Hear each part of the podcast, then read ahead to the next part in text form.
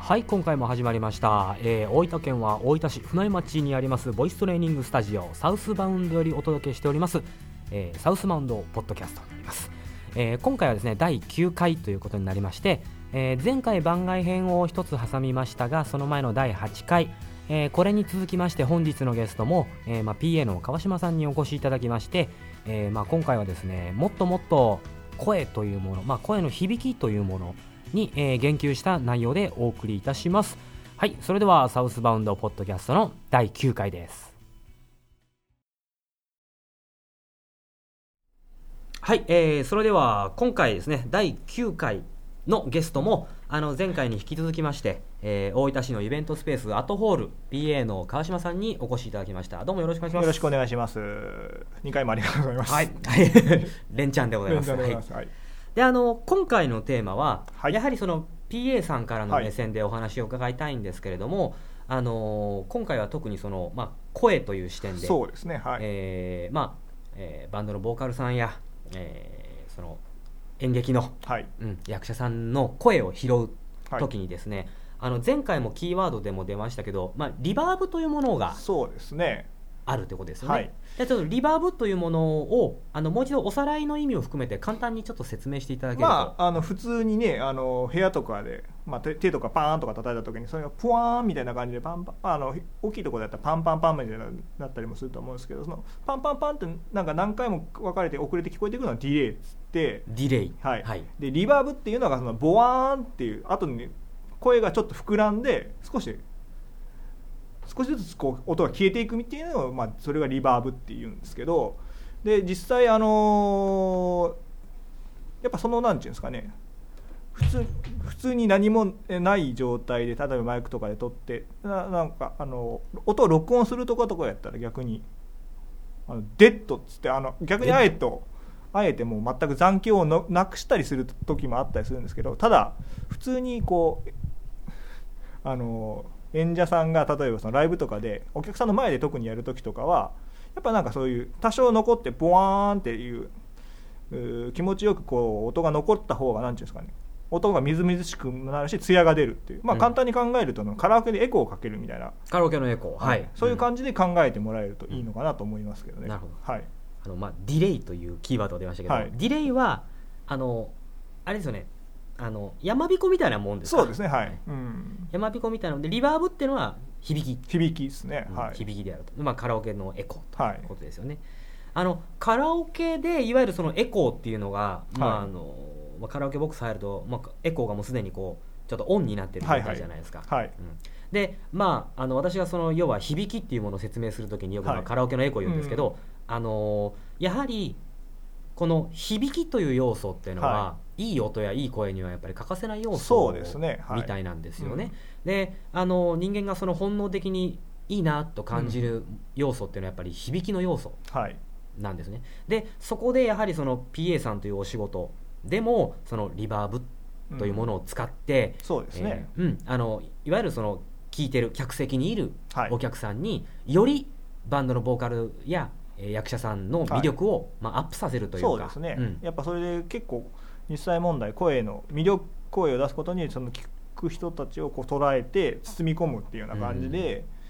えーわこれはいいなって思わせるっていうのはすごいあると思うんでで実際あの何ですかねそのマイクをその PA 卓に送ってそのリレーあリリバーブっていうのをかけれるんですけど、はい。だから本当にある意味こう魅力のある歌声を持ってる人っていうのは、は多分ねその自分のその出してる声の中に自然に多分その倍よく細かしいとこは何とも説明できないんですけど倍音とかこの響きとかっていうところ多分そういうのが自然に備わってるんだと思うんですよね。うんなるほど。自然のそのリバーブ響きがすごいああもういいなっていうのそれはもうある意味だから、まあ、練習でもう得られる部分なのかもしれませんしあともう天から授かったその、うん。例えば骨格の形とかっていう部分の絶対的にあるんじゃないかなと思うんで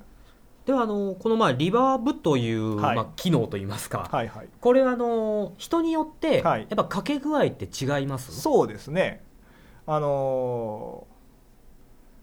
演者さんが例えばあんまりリバーブかけないでとかっていう時もありますしあ逆逆にに、はい、そういう指定があったり。指定があったりとかっていう時もあります。し、ただあとはその PA さんの担当さんのスタッフ含めてただこういうふうにお客さんとかに聞かせる時にはこのぐらいある程度ちょっと深めにかけた方が、まあ、それも限度があるんですけどね、うん。あの気持ちよくあの演者さんには演者さんじゃなくてあの聞いてる人には聞こえるんじゃないかと思ってそれはかけたりもしますけどね。ぶっちゃけあので多少本当に響きがないとそのあのバンドさんのあ演奏ともうまくこう混ざらなかったりするんですよね。ああなるほどなるほど。響き同士でこううまいことを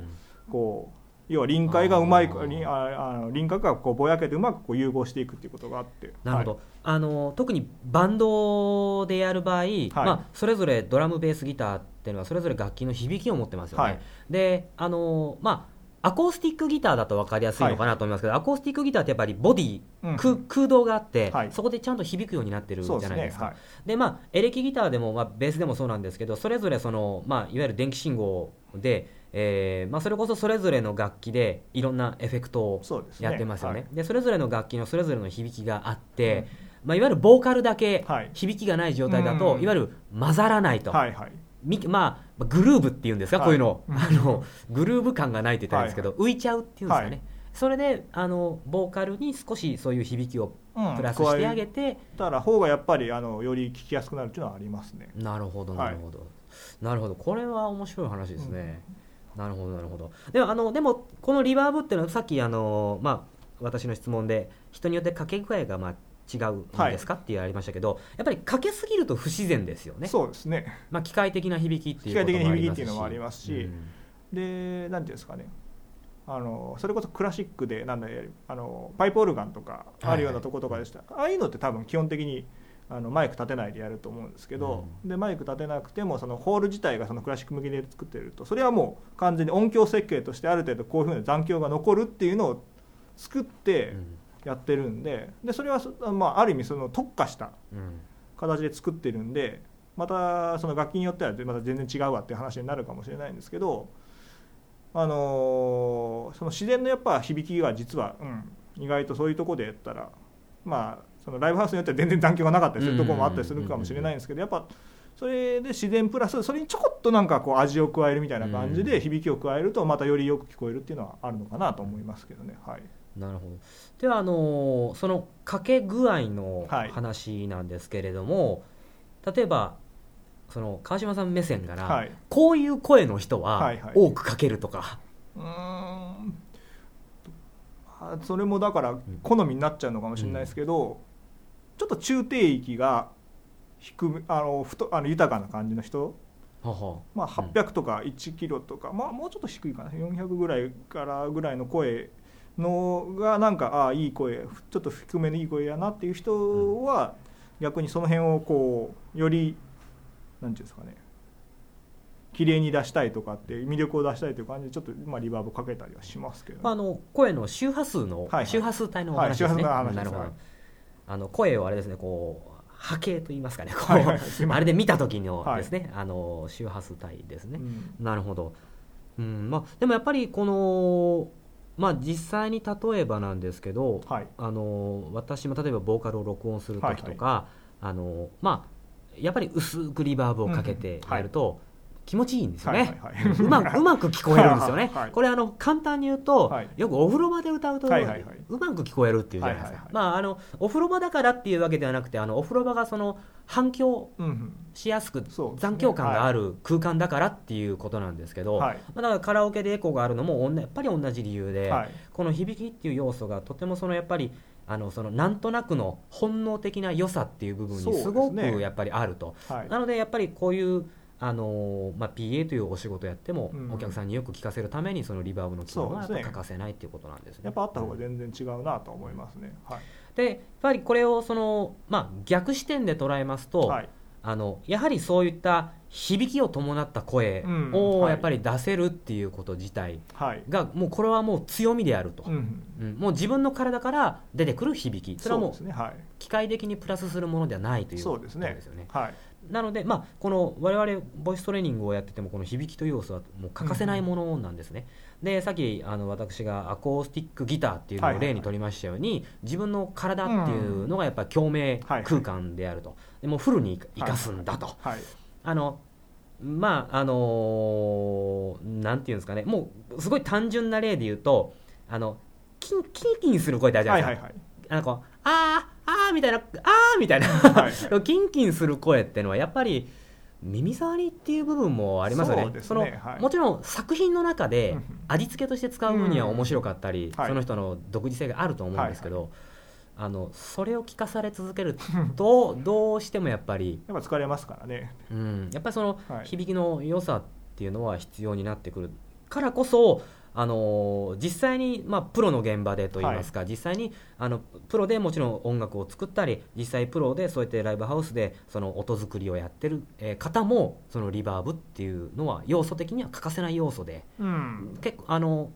どうですか？この優先順位って言ったら変ですけど、まあ、いろんなのはさっき言った、まあ、ディレイとか、はいはい。いろいろあると思うんですよね。そのいわゆるエフェクト関連で、はいはい。でこのリバーブっていうのはその重要度はどれぐらいまあだらからあのなんですかねそのコンソールの卓にはえっ、とね十何種類ぐらいそのエフェクトってついてるんですよ。うん、十何種類。十何種類ついててでえっ、とでででもぶっちゃけ使うのってリバーブほとんどリバーブなんですよ。でリバーブの種類も何種類かあるんですけどその中からででその中でほぼ使うのっていうのは2種類ぐらいしか使わないんですけど、うん。であとあとはもうなんかまた変わったエフェクトっていうのはやっぱあの特に声とかにかけるやつとかはもうその演者さんがこういうのにしてほしいっていう指示があった時例えばディストーションとかもあるんですよ。はいはい。タクのやつで。でも歪まあの歪ませるってやつなんですけど、うん。だからそれは使わない。ほぼそういうなんかオーダーがないと使わないんでうん。だからそれはもうだから逆にあのその楽器とかのその音のさっきのなんですかねうまいこと融合させるっていう意味とかでもリバーブってすごい使うんでなるほどなるほど。だからまあ普通にリバーブは使います。本当それがなきゃやっぱ結構厳しいやろなって本当デッドでやるしかないんかなって話になっちゃうんで、はい、なるほど。まああのこの、まあ、い意外なところって言ったら変ですけど、はい。やっぱりその響きという要素は欠かせないんだなというのがですね、まあ、ちょっと今回お話を伺ってですね、はいはい。まあ、確信を強めたんですけれども、は あのこうやってあの今、ポッドキャストを、はい。まあ、聞いてらっしゃる方もですねそういういろいろいろいろそういう響きって経験してると思うんですよ、うん。それこそさっき言った今はそのライブハウス独自のうん。響き方、いわゆる箱なりってやつですよね、もうあ今重点に置いてますけどトンネルの中とか、教会とか、は自分の家の中のお風呂場とか部屋でも全く違った声がうん。ありますよね、はい。でその響きがない状態がデッドだってはい。いうお話がありましたよ、でありすぎるとライブって言うんですよね。ライブって言うんですけど、あのまあ、適度な響きっていうのはあの非常に欠かせないなと、うん。でそのそれが、まあ、ボイストレーニングの視点から考えた時にそのまあ外外部要素の響きよりはいはい。も内部要素ですよね、まずこう体から出てくる音。はい。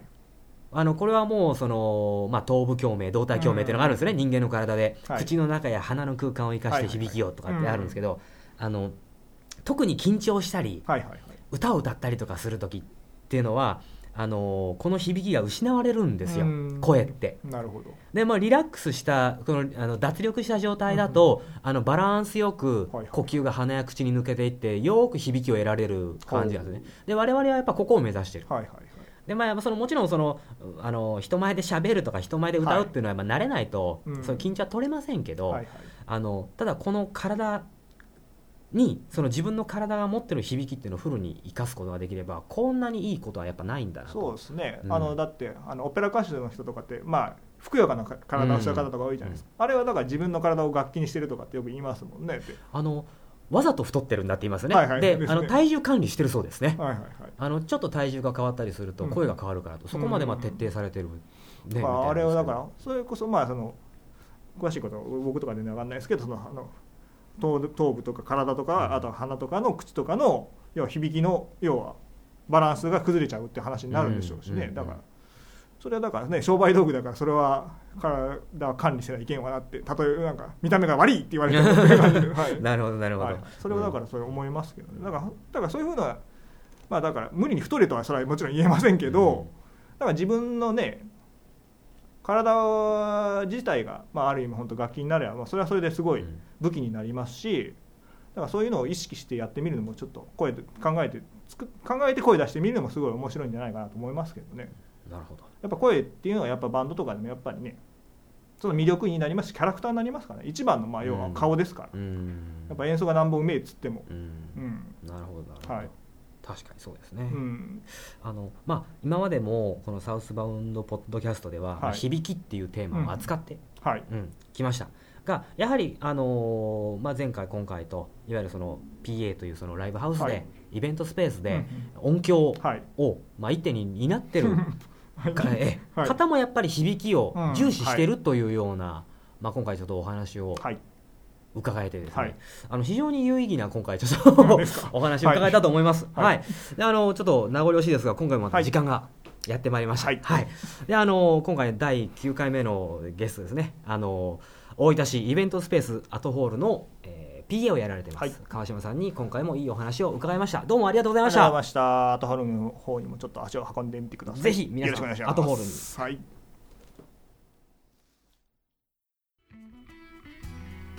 はい、今回もいかがでしたでしょうか。えーまあ、PA の目線から見た、まあ、リバーブというですね、まあ、響きのお話で、えー終始いたしましたが、えーこれですねあのお話の中で私が発言させていただいたように、まあ、外部要素と内部要素ということでまず我々、まあ、ボイストレーニングで目指す部分はこの内部要素。自分の体から出る響きですね。これをまあちょっとフルに生かそうじゃないかと。そしてそれをもって、えーまあ外部的にプラスアルファをすると。それこそまあバンドで歌ったりですね、まあ、いろんなライブハウスで歌ったりすると、まあ、その独自のですね響き方がありますので、まあ、そのいわゆる外部要素である少しリバーブをプラスすることによって音をなじませてですね、まあ、それでいい音を、まあ、よりあのよりいい音をお客さんにお届けするという、まあ、リバーブというお話がありました。これがまあ外部要素ということだったんですけど、まあ、でもどちらにしろその響きという要素がですねあのまあ、いい声だなとかいい音だなというやっぱり本能的に皆さんが感じてらっしゃる、まあ、ものの秘密であると、えーいうことですね。まあ、今までもあのサウスバンドポッドキャストでは響きっていう、まあ、ものを取り扱ってきましたが、まあ、今回は特に言及させて、まあ、お届けさせていただきましたまたですねあのこういった形で、まあ、ゲストをお迎えしながら